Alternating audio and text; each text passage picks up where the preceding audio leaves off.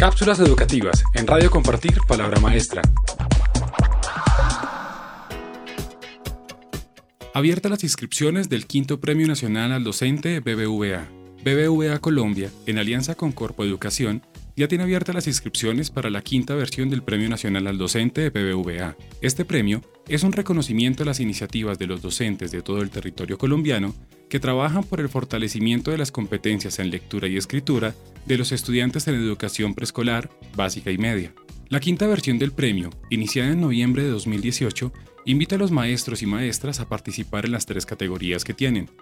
Primera, experiencia significativa en lectura y escritura convencional. Segunda, experiencia significativa en lectura y escritura en el ámbito digital.